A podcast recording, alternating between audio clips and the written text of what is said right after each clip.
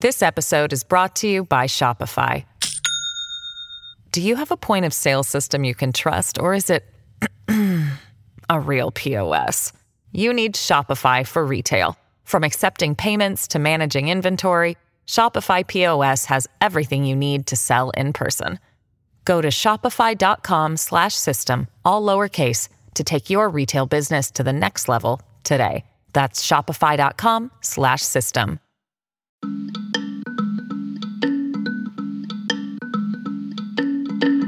If you're open, you're open for everyone. Hi, and welcome back to Amicus. This is Slate's podcast about the courts and the Supreme Court and the law and the rule of law. I am Dahlia Lithwick. I cover such matters for Slate.com, and we are plunging into an incredibly important December sitting as the Supreme Court reviews three of the term's biggest blockbusters. In addition, on Thursday, the High Court announced that it will hear arguments in the red state challenge to President Biden's student debt relief plan in February. This past week, the court heard oral argument in U.S. v. Texas. That's a challenge to the Biden administration's immigration and deportation priorities. More on that one for our Plus members later on in the show with Mark Joseph Stern. Moore. Harper will be heard next Wednesday. That's the case about the independent state legislature, quote unquote, doctrine, and the ability of state Supreme Courts to weigh in on election practices set by their own state legislatures. We had a bone chilling but incredibly clarifying preview of that case with Judge Michael Luttig just a few weeks back, and I highly recommend that you seek out that conversation if you haven't heard it already in advance of the arguments. And on top of all this, on Monday morning, the court will hear the other blockbuster we haven't talked about much this term 303 Creative LLC versus Elenis. It's a follow on lawsuit to Masterpiece Cake Shop and a challenge from a web designer to Colorado's public accommodations laws. So, we're going to dive into that case this week and what it could mean for civil rights. Later on, Slate Plus listeners will have a chance to step backstage with me and Slate's own Mark Joseph Stern as we discuss SCOTUS related news that we couldn't get to in the main show this week. As I mentioned, we're going to analyze oral arguments in the big immigration case that was U.S. versus Texas. We'll also be dipping into the Senate's approval of landmark legislation protecting same sex marriages. Slate Plus members get access to bonus segments like my chats with Mark and ad free versions of all of Slate's podcasts, and they never ever hit a paywall on slate.com. What's more, and this is important, Slate Plus members support all the journalism we do here on the show and at the magazine, and we are so very grateful for that. If you would like to show your support and become a member, go to slate.com slash amicus plus for details. That's slate.com slash amicus plus. But first, we wanted to dig into 303 Creative. This is a case that may sound familiar to those of you who recall the lawsuit over a Colorado wedding cake baker who didn't want to bake cakes for same sex couples. Citing his strongly held religious objections, he challenged that state's public accommodation statutes, which made it unlawful to deny services to LGBTQ customers. That case, Masterpiece Cake Shop, was decided as a sort of punt back in 2018 when Justice Anthony Kennedy sat on the court. But with new justices now seated, a challenge that expressly raises First Amendment free speech questions, 303 Creative, is going to be heard by a very fundamentally different court. A web designer, Lorie Smith, wants the court's permission to publicly announce that due to her religious convictions, her company, quote, will not be able to create websites for same sex marriages or any other marriage that is not between one man and one woman, end quote. Smith is willing to work with LGBTQ clients, but she sincerely believes same sex marriage conflicts with God's will. So she wants to offer wedding websites in the future that will celebrate opposite sex marriages, but she wants to refuse to create similar websites for same sex marriages. And as part of her business expansion, she wants to be able to publish a statement explaining her religious objections. The case is, parenthetically, being heard just a week after the U.S. Senate approved landmark legislation providing federal protections for same sex marriage and moving that measure closer to President Biden's desk in the final weeks of the Democratic controlled lame duck Congress. Joining us to discuss the implications of 303 Creative is Hila Keren. She is Associate Dean of Research and Paul E. Treusch Professor of Law at Southwestern Law School in Los Angeles, where she teaches contracts and business associations.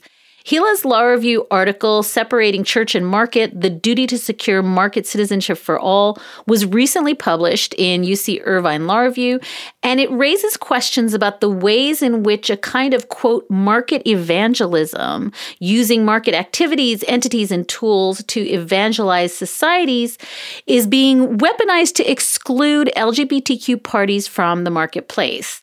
Hila recently warned in Slate.com that the challenge of 303 Creative is part of a sweeping national litigation strategy to, quote, secure an advanced judicial permission to engage in what is currently forbidden after the fact refusals to transact with LGBTQ parties. Hila, welcome to the podcast. This issue is thorny and complicated, and so I'm so glad you are here to walk me through it. Thank you for inviting me. So, the very first thing I have to ask you is not a legal question or a constitutional question. It's just a media question, which is this case is as important, I think, if not more so, than Masterpiece Cake Shop was. So, why is it that in the days before it's being heard at the Supreme Court, I've heard very, very little about it. And to the extent I've heard anything, it's been a kind of juggernaut of press holding up Lorie Smith as kind of a hero of free speech and religion. Well, your guess is as good as mine, but I think that psychologically cakes are really sexy, and that there was something very simple about the Masterpiece Cake Shop story that was compelling, immediate, intuitive. And a feature that I care a lot about and try to emphasize is that in the Masterpiece Cake Shop litigation, there were human beings involved. There were Dave, there were Charlie, their mom was with them, they wanted a cake. It was a full story. There there is something about 303 Creative that is deliberately abstract. And it is deliberate to actually hide the story that there is a Charlie and Dave that are going to be so hurt when someone is expressing their views.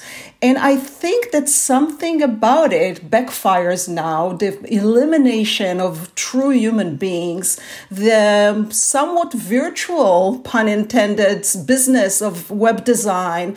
And it's somewhat remote from all of us. So maybe that's part of why. However, I do believe it's as important, if not more important.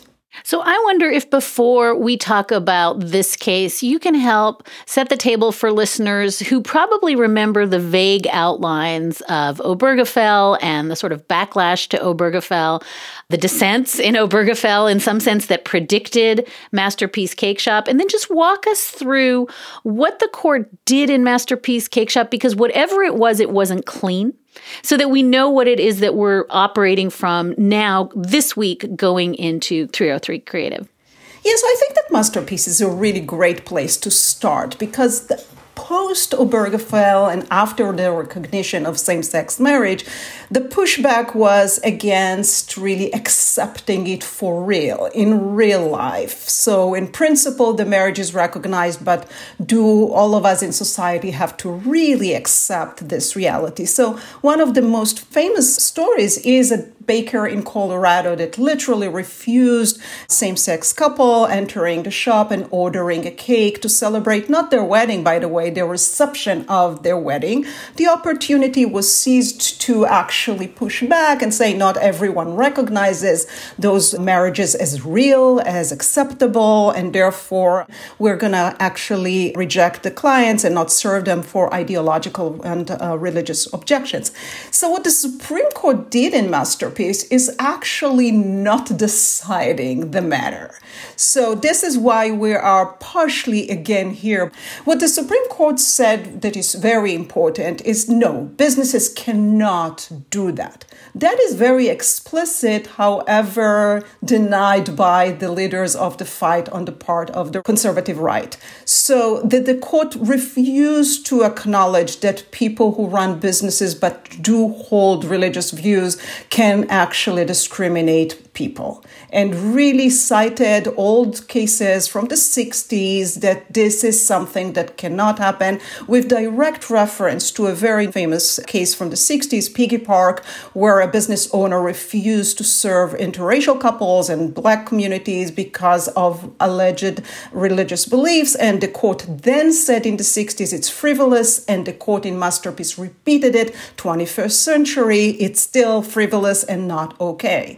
So in order to kind of eat the cake and have it, the court in Masterpiece also said, however, you need to also respect religious views and got out of this mess by saying that the Colorado committee that was in charge of enforcement of anti discrimination laws was not respectful enough towards the religious views of the baker and therefore gave a small victory to the side of the baker without ever accepting that it's okay for businesses to discriminate. So the battle continued from that point. There is a dissent in Masterpiece that is very important, in which Justice Thomas helped pave the way for 303 Creative, suggesting as a lone uh, voice on the case that there may be a free speech issue here. So the whole case went down based on religious objections and the right for free exercise of religion, and that was rejected. But Justice Thomas said, well, maybe one day we can revisit it with free speech argument, which talented lawyers at the Alliance Defending Freedom, the largest organization leading this battle, really took on to carry it over as a free speech battle, now saying that it's not just a matter of the exercise of religion of those business people, but also their own right to speak through their commercial activities. The only other thing I'd like you to just lay out, and I think you started to with reference to the 1960s and the public accommodations laws. Can you just walk us through? As I understand it, not every state has a state public accommodations law, but in general, these are laws that, again, based on racial discrimination in providing service, these are laws that require businesses that are open to the public to serve everyone and they cannot discriminate on the basis of many classifications, including sex, and that LGBT discrimination is included in that. That's sort of the nature of the Colorado law, the public accommodations law, is, is pretty standard in that way, right? That's true. Across the country, the principle of the marketplace should be open to everyone is the guiding value here. Some litigations regarding free speech clearly say that there is a compelling interest in of the state to keep the market open that way and that is the highest order of interest and so in colorado specifically but in many many more than half of the states there is protection reserved explicitly to discrimination based on sexual orientation and gender identity. In other states, the only category is sex, but that doesn't really matter because another decision of the Supreme Court, the Bostock decision, famously said every place that says sex, we should read it as inclusive of sexual orientation and gender identity. So, by virtue of that, there is huge coverage of the public marketplace everyone that chooses to run a business, to profit from businesses, to sell in high volume as opposed to a selective manner is subject to this social value of if you're open, you're open for everyone. No one orders anyone to do that, right? But the idea here is that once you chose that and once you benefit from that, the market has to be open for everyone. We are pausing now to hear from some of our sponsors. This episode is brought to you by Shopify. Do you have a point of sale system you can trust, or is it a real POS? you need Shopify for retail. From accepting payments to managing inventory, Shopify POS has everything you need to sell in person. Go to shopify.com/system all lowercase to take your retail business to the next level today. That's shopify.com/system. This podcast is sponsored by Cloud Optimizer. As a business owner or IT manager, are your cloud investment costs going up and you don't know why? It's time for Cloud Optimizer. As you migrate your business to the cloud, what you're spending and why you're spending it can get a little hazy. But Cloud Optimizer clears up the mystery and puts the cloud to work for you. Cloud Optimizer starts by analyzing usage patterns, right sizing resources, leveraging discounts you may not be aware of, implementing automation, and much more. And by reducing unnecessary expenses and maximizing performance, Cloud Optimizer guarantees you a savings of five times what you spend for their service. As you utilize cloud based services more and more, you don't have to lose sight or control of your spend. You can stay agile, streamline your costs, and optimize your performance, plus save significant money with Cloud Optimizer. Make the cloud work for you with Cloud Optimizer. Get a free assessment and find out how much you can save by going to cloudoptimizer.com. Go to cloudoptimizer.com for your free assessment. That's cloudoptimizer.com.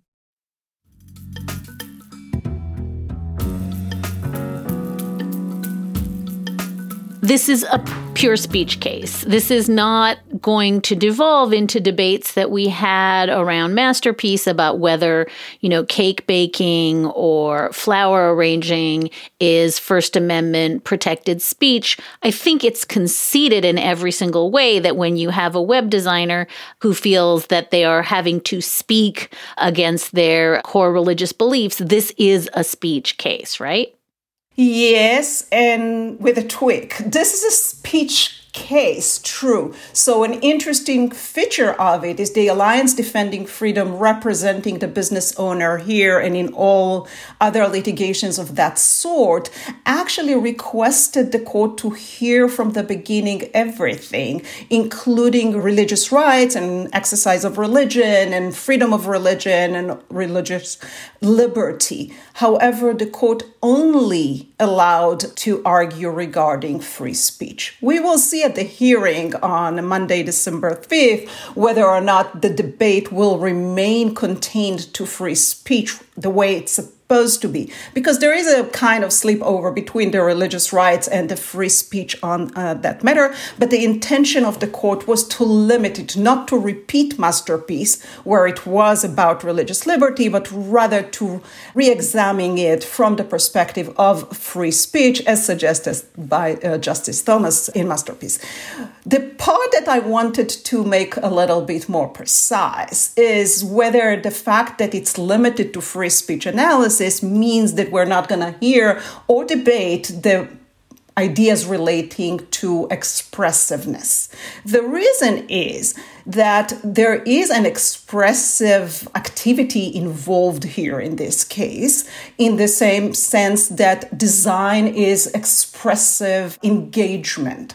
However, that does not mean that what the anti discrimination law does is limiting the expression here, because what it does is it says that you have to actually serve everyone and sell to everyone the services that you are offering. And so there is a continuing argument, which I think is an important argument, that what the law does vis a vis the activity of 303 Creative is that it tells them once you decide to do this expressive activity, which is to design a website that announces that a wedding will take place between so and so and so and so, and here is the guest list, and here is the gifts that you can pick and choose. Once you engage in that, which is undisputable, expressive, you have to offer it as a matter of conduct, as a matter of behavior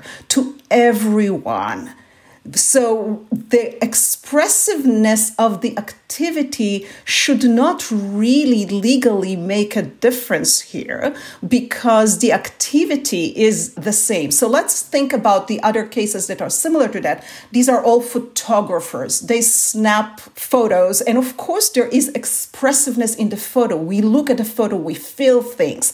That's not the question, however, because there is something about the commercial decision to take photos of whoever you like or don't like, the beautiful children and the annoying children, but to do this for everyone. And so, a good argument, I don't know which justices are going to press on that argument, but Colorado does not intervene in any of that. It's really the decision of the uh, designer, Lorie Smith, that runs the business, whether she wants to even design websites for weddings. It's totally her decision. What the law is saying is that once you have decided to profit from designing wedding websites, which essentially do the same and look the same regardless of content, then you have to offer this to all. And in fact, I think listeners will be interested in being reminded that this business did not offer wedding services. This is something they have suggested to do or to initiate in order to make a point. The point of I'm selective and I'm only seeing weddings between men and women as appropriate while other weddings between same sex couples are inadequate. So there is no real shutdown of the business activity here. There is a pure choice to try and enter the industry in order to make the point. So that's just a comment about whether free speech is necessarily defined by the expressiveness of the behavior. And you made this point when you started, which is because Lorie Smith hasn't yet done anything, this is entirely hypothetical. She says she wants to expand into marriage services. She is afraid to do so because of a fear of running afoul of the public accommodations law. And as you said, what that means is she hasn't done a thing yet. We're talking about no entity on the other side to give a face to the other side. And I think your point was, but I'd love for you to draw it out for one more beat. What that means is that the only actual human face in this case is that of Lorie Smith, who hasn't yet done a thing. There is no story to be told about the folks who will be denied services. Precisely. And that goes back maybe to your first question regarding why isn't it getting attraction, right? Or why is Lorie Smith portrayed as a hero? Because there is a strong narrative of victimhood that I don't think is a true story here the repeating theme is that the state of Colorado is punitive and chasing her and compelling her, and no one have done any of that. Rather, it's really a very artificial case in that sense because this is litigation that is being run on a pattern initiated and brainchild of the lawyers of the Alliance Defending Freedom, and they have run similar cases around the entire country. And in one example, in Minnesota, there was a similar business that wanted to try and do weddings to make the point that same sex weddings are inadequate. And once they won a temporary injunction and the case went back to the trial court, they lost interest in the case. They did not really want to do any wedding web design or production movies. They wanted to make a point and to use the market and to use the courts to make this point at the expense of invisible victims because there are victims to all this hypothetical exercise that they are running. And let me talk with your permission for a minute about those uh, victims. What is now created with the permission of lower courts is websites and businesses, physical businesses that are now feeling freedom, new freedom, to put signs we do not serve same sex couples, and some of them include transgender people in their signs. So there is a very cruel and public and hostile attack on not only individual people, but groups of people. And to me, that totally reminds me other times in dark history where businesses were not serving black people, businesses in Europe and other places were not serving Jewish people. And the sign itself at the forefront of either the physical store or the website that you are browsing about to get married is such a big offense. And the offense is not economic offense or not only economic offense. It's this feeling that there is something inadequate and inferior about the human being, about who they are. This is a targeting of the identity, of core identity of people. And since we all need to feel that we belong to society, and this creates huge act of humiliation towards the people who are attacked directly, but also all the members of their group that this group there's something wrong in their wedding. There is something wrong with who they are.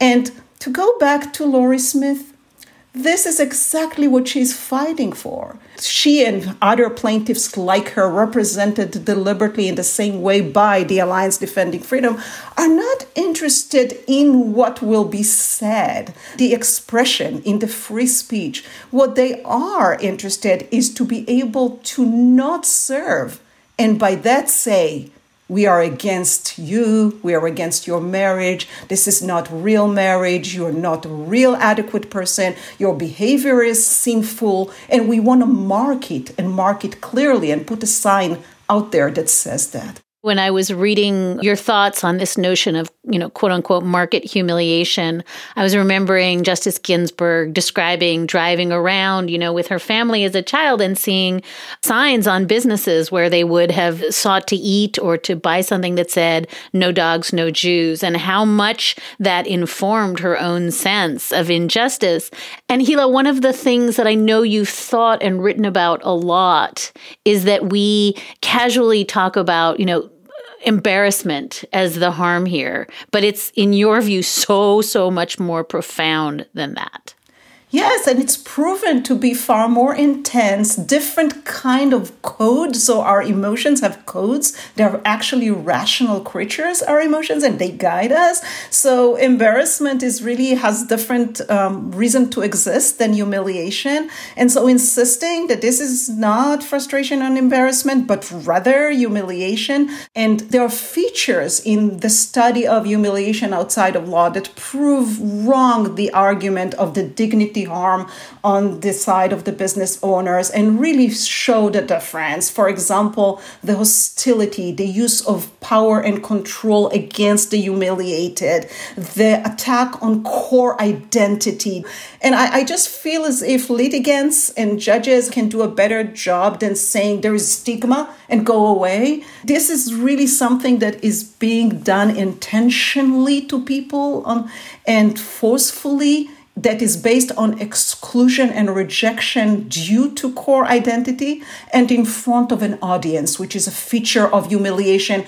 This is not embarrassment. Embarrassment is what happens when we forget to zip up our zipper when we go out of the uh, bathroom that's not comparable. The depth of humiliation. So neurosciences of research and fmri of the brain show that the pain of humiliation is equivalent to the strongest physical pain and is lingering in a way that is not comparable to any other emotion. And the reason that human beings have that is that because humiliating someone really is threatening to their survival as part of society. So this is all research documented studied and also does not only affect Charlie and Dave, but anyone because this is a targeting of core identity. The ripple effect is just so horrible, similar to your story about Justice Ginsburg.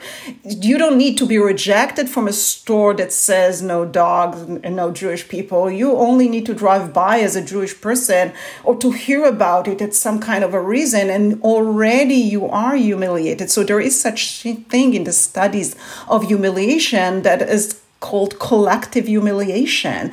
Every member of the group. And if you'll think about it, that's exactly what the ADF is trying to do, right? Their purpose is not to humiliate Charlie. They don't care about Charlie. What their purpose is to actually mark the whole group as inadequate. So it's a political struggle. It's not on the personal level, but something about saying someone was humiliated so personal, so emotional, and our legal mind is trained to put it aside, maybe thankful to Posner or whoever promoted that kind of thinking.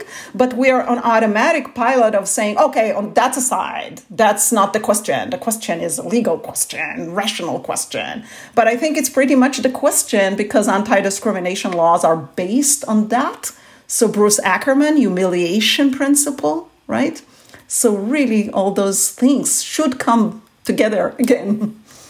And I was also thinking as I was reflecting on this performance of I am going to put up a notice that says that you have a lesser marriage, it seems to turn on its head this guiding principle that Justice Kennedy had in his LGBTQ analysis, which was that dignity and the dignitary harms to same sex couples cannot be understated. It was really important to him that dignity for those marriages was a lodestar. And so to see this case kind of subvert that dignitary interest and to say, actually, there's a dignitary interest in pronouncing that certain kinds of people are lesser seems sort of anathema to what it was that his project was. I totally agree. And we talked about Masterpiece. And so, Masterpiece itself really is putting black and white in writing this idea that society treated, quote, gay persons and gay couples as social outcasts who were inferior in dignity and worth. And this is a masterpiece. So we just like two years ago, and have we lost that sense? So, what I think is going on here, if I may add, is that against this big effort to humiliate others for who they are. There are two arguments that the uh, conservative evangelical right is raising. One argument is go elsewhere. Right, you can all you can get your cake in another bakery. Why here? Which, as you know, Justice Ginsburg tells you it's not. If you, if the sign says uh, dogs and Jews are not welcome, it doesn't help that you can get your cake elsewhere. And it was never about the cake or the hamburgers or the movies or anything that people were not able to access, even if they could have accessed it in a different kind of a way. The other argument, though, really requires raising dignity card on the other side of the discriminating business owner. So this is geared towards offsetting offsetting the harm, right? So I want to humiliate the same sex couple, but in order to minimize what's going on here, I'm going to say that this is demeaning to me, that I need to serve them. And believe it or not, I was shocked when I read that. And it's hard to shock me because I read those decisions all the time. But I read decisions of lower courts talking sincerely and honestly about the demeaning effect of anti discrimination laws while they were not saying a word about the humiliation of the same sex couples or transgender clients and all those people. And this is a huge success of the trick, of the legal strategy of the uh, Alliance Defending Freedom, because they purposely took the cases without victims into court in a pre enforcement, preemptive kind of litigation. So courts did not even see that there are other victims in the room. And what stayed was this new narrative of victimhood on the side of Christianity that is under attack. And no one is, speaks louder to that than Justice Alito. And I am sure that in the hearing on, on Monday, we're going to hear this story of this harm and attack on the views of reasonable people. So I think it's really important to remember how loud Lorie Smith is. No one really is able to shut down this free speech on behalf of those views. The views are wide in the open, they're on YouTube, you can look at them, they are posted on the ADF's website, you can read about them in the Denver Post, they were, have been on Fox News. So it's not about the ability to speak your mind in public. That's protected and will be protected for racist people as well it's the question is really different. The question is must you do it when you are profiting in the marketplace, when you can otherwise do it as loud as you want, otherwise, in other ways? Let's take a quick break. We'll be right back.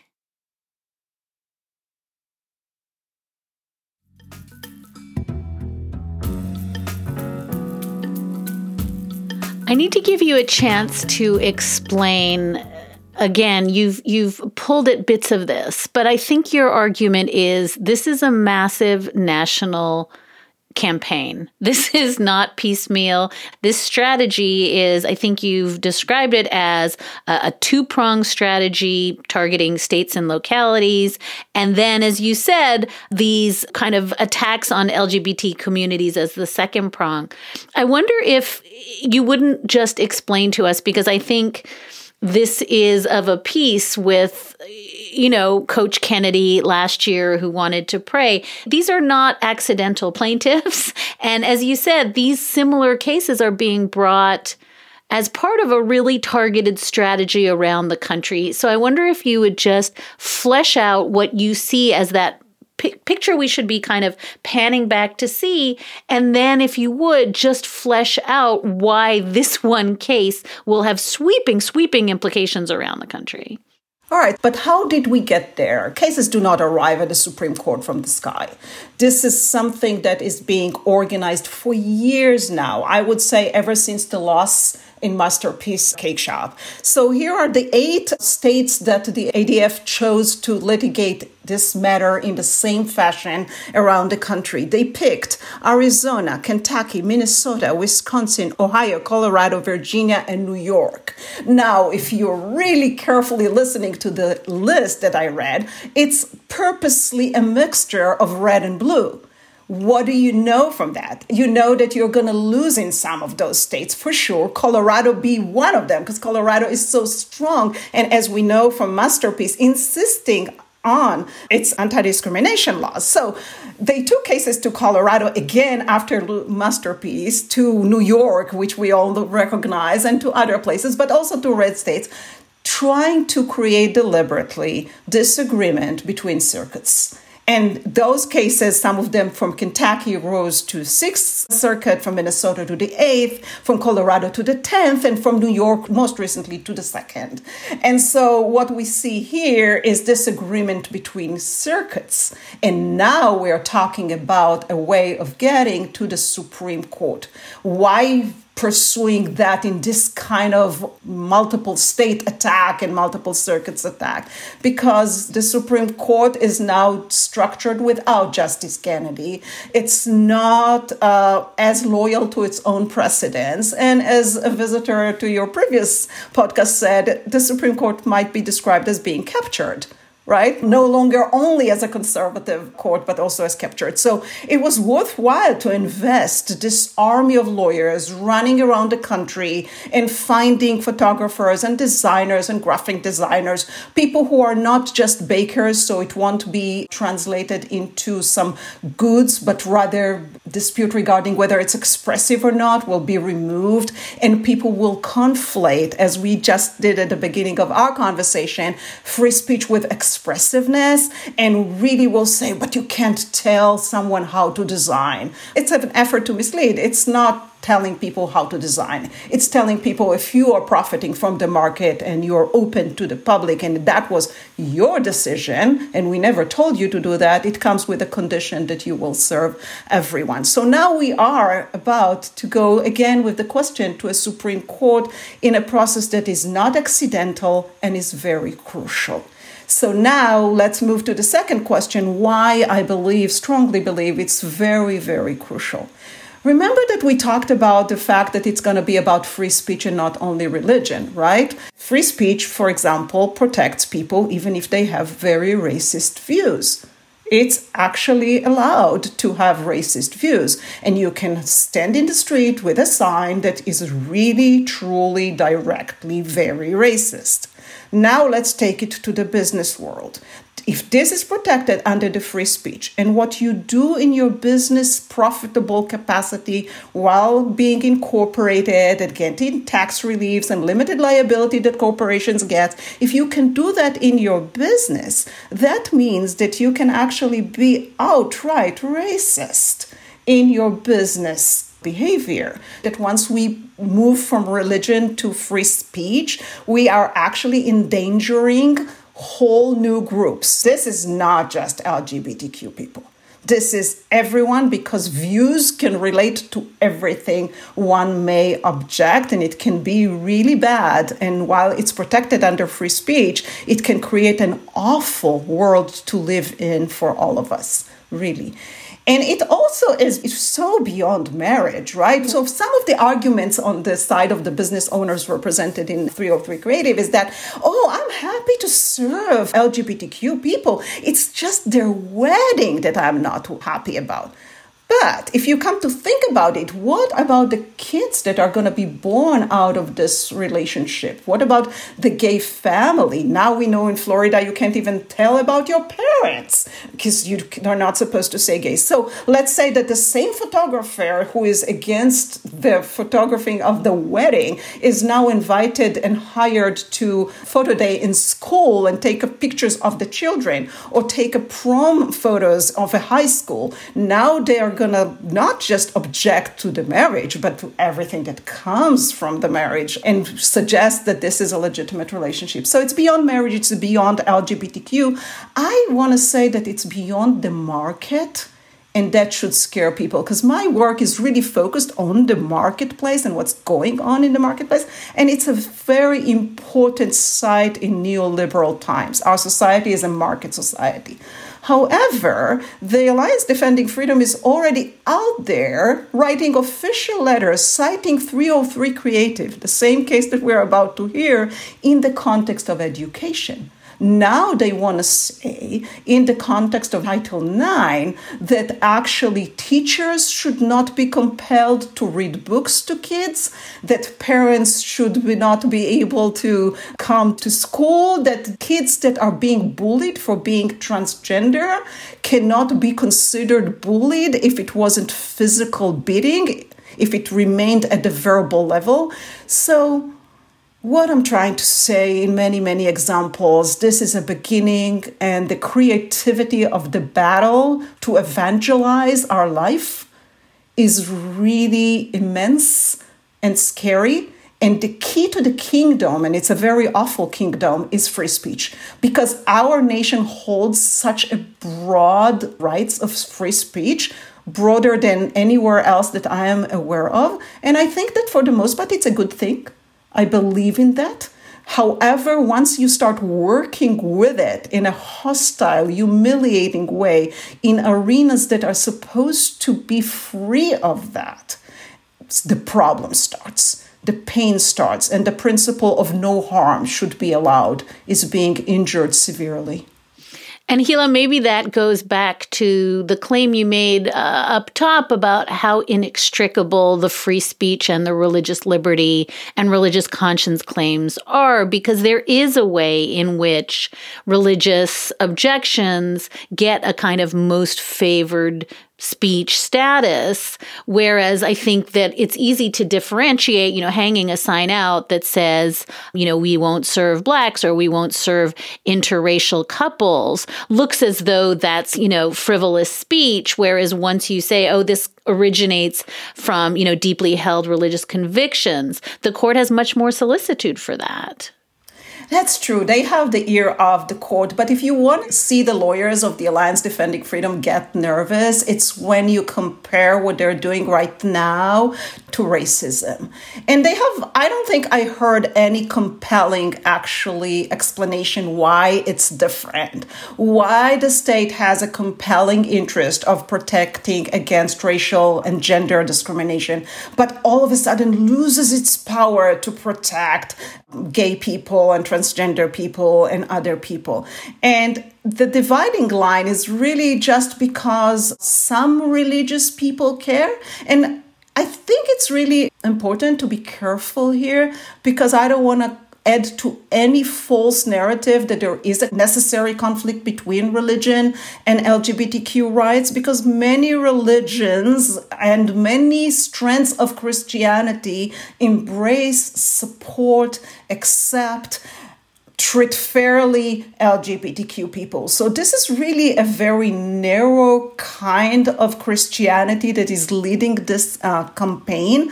Unfortunately, this is also the kind of Christianity that has the ear of the Supreme Court in its current uh, structure.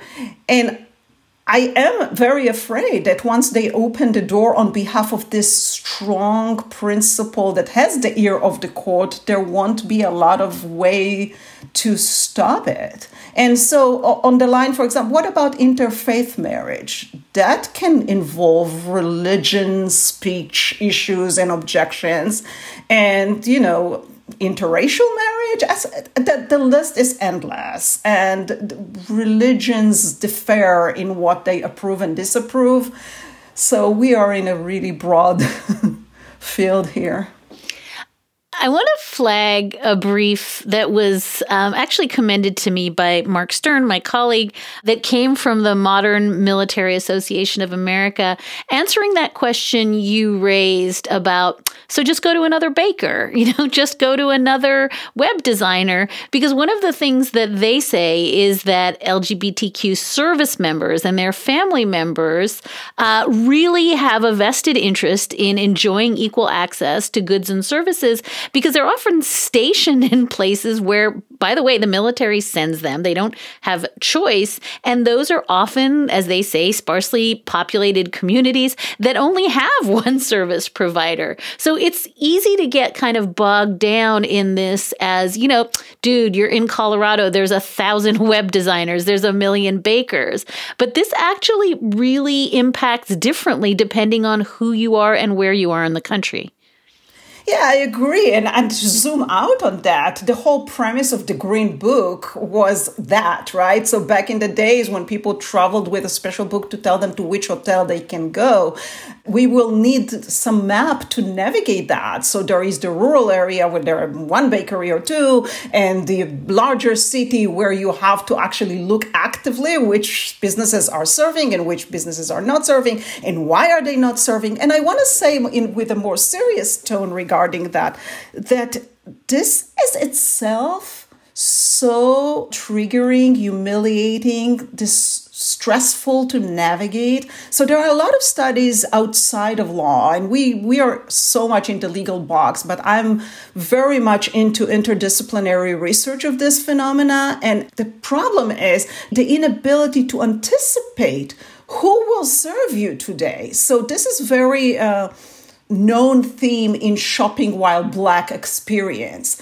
Yes, there are many businesses that treat black shoppers decently, but there are also many that do not. And so the anxiety of will it be a good day or a bad day is something that people carry for years. And so to go back to the military brief, like today you're stationed luckily in a city with many bakeries, tomorrow you're not. So so just having to live life like that. So to me, 303 Creative brings to the fore the following issue. This is something that most shopping, getting services, getting married is something that people can do as part of their normal life without worrying about it.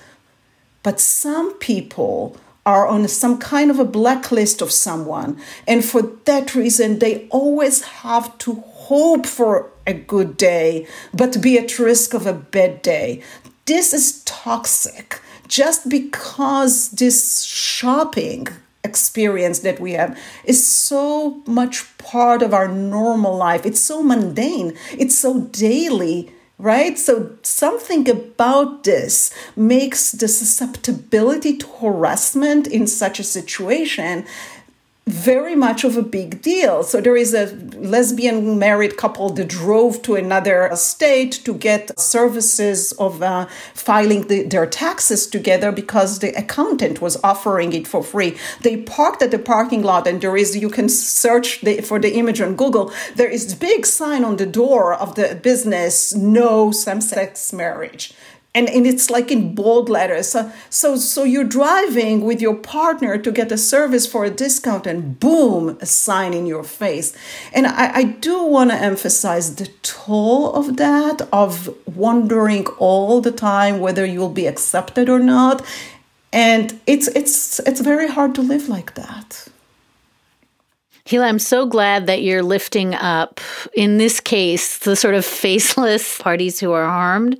And I wonder if maybe you just answered the first question I asked about how asymmetrical I think the coverage of this case has been. Because, you know, as I was rooting around researching this show and trying to figure out why it is that the sort of reverence for an unquestioning conviction that there's only one right party in this case, and that's the web designer, and how asymmetrical the coverage has been. And you have just described, I think, a sort of right wing media landscape that maps perfectly onto a right wing kind of legal landscape, right? I mean, this is in fact a set of like interlocking, nested interests that really exist to time and promote and kind of evangelize one side of the story.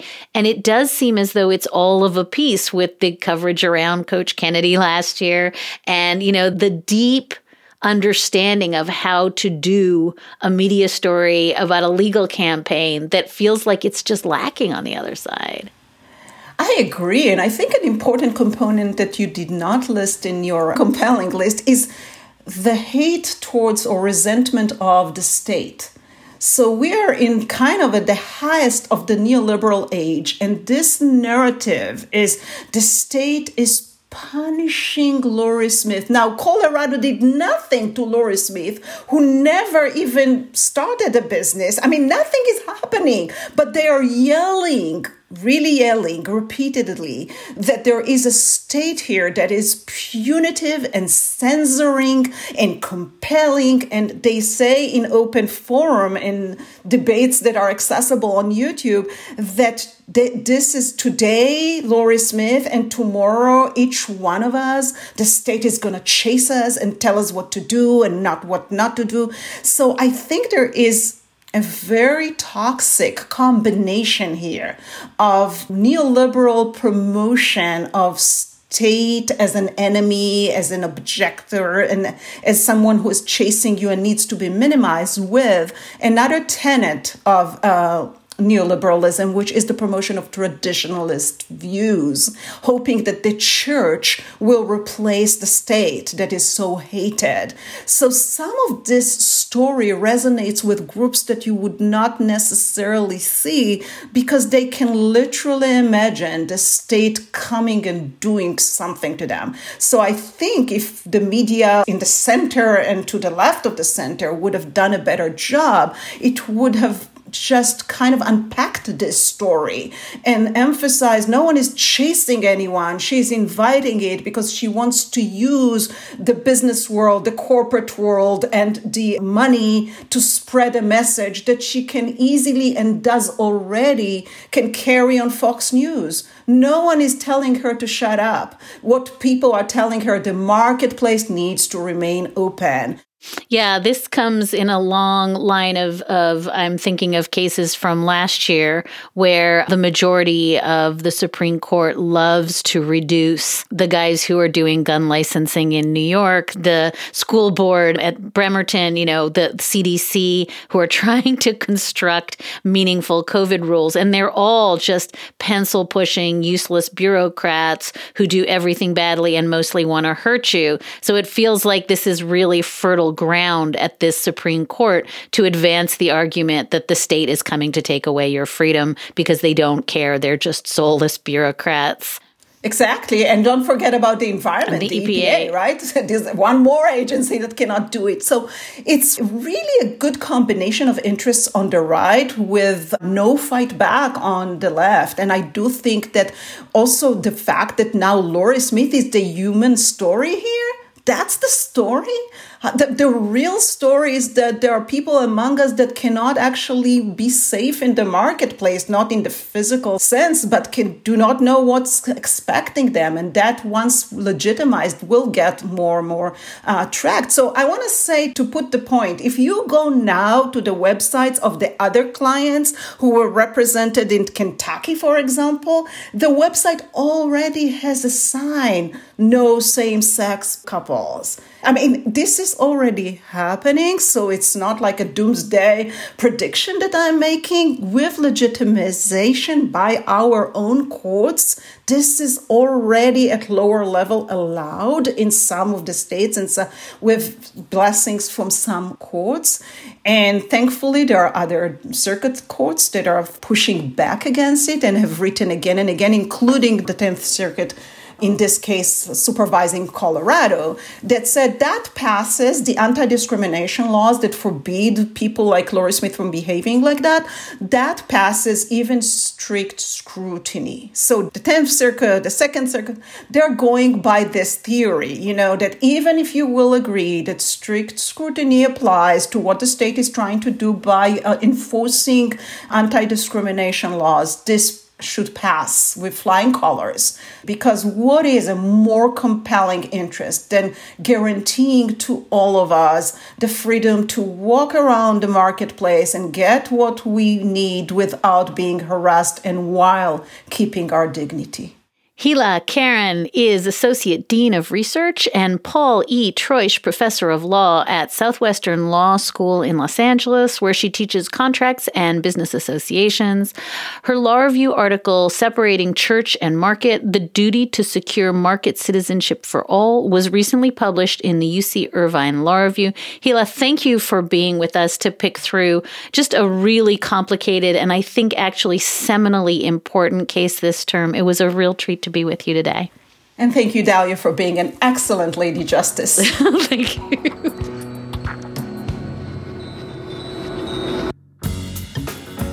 And that is a wrap for this episode of Amicus. Thank you so much for listening in, and thank you so much for your letters and your questions. You can always keep in touch at amicus at slate.com, or you can find us at facebook.com slash amicus podcast. Today's show was produced by Sarah Birmingham. Alicia Montgomery is Vice President of Audio, and Ben Richmond is Senior Director of Operations for Podcasts at Slate. We'll be back with another episode of Amicus in two short weeks, and until then, take good care.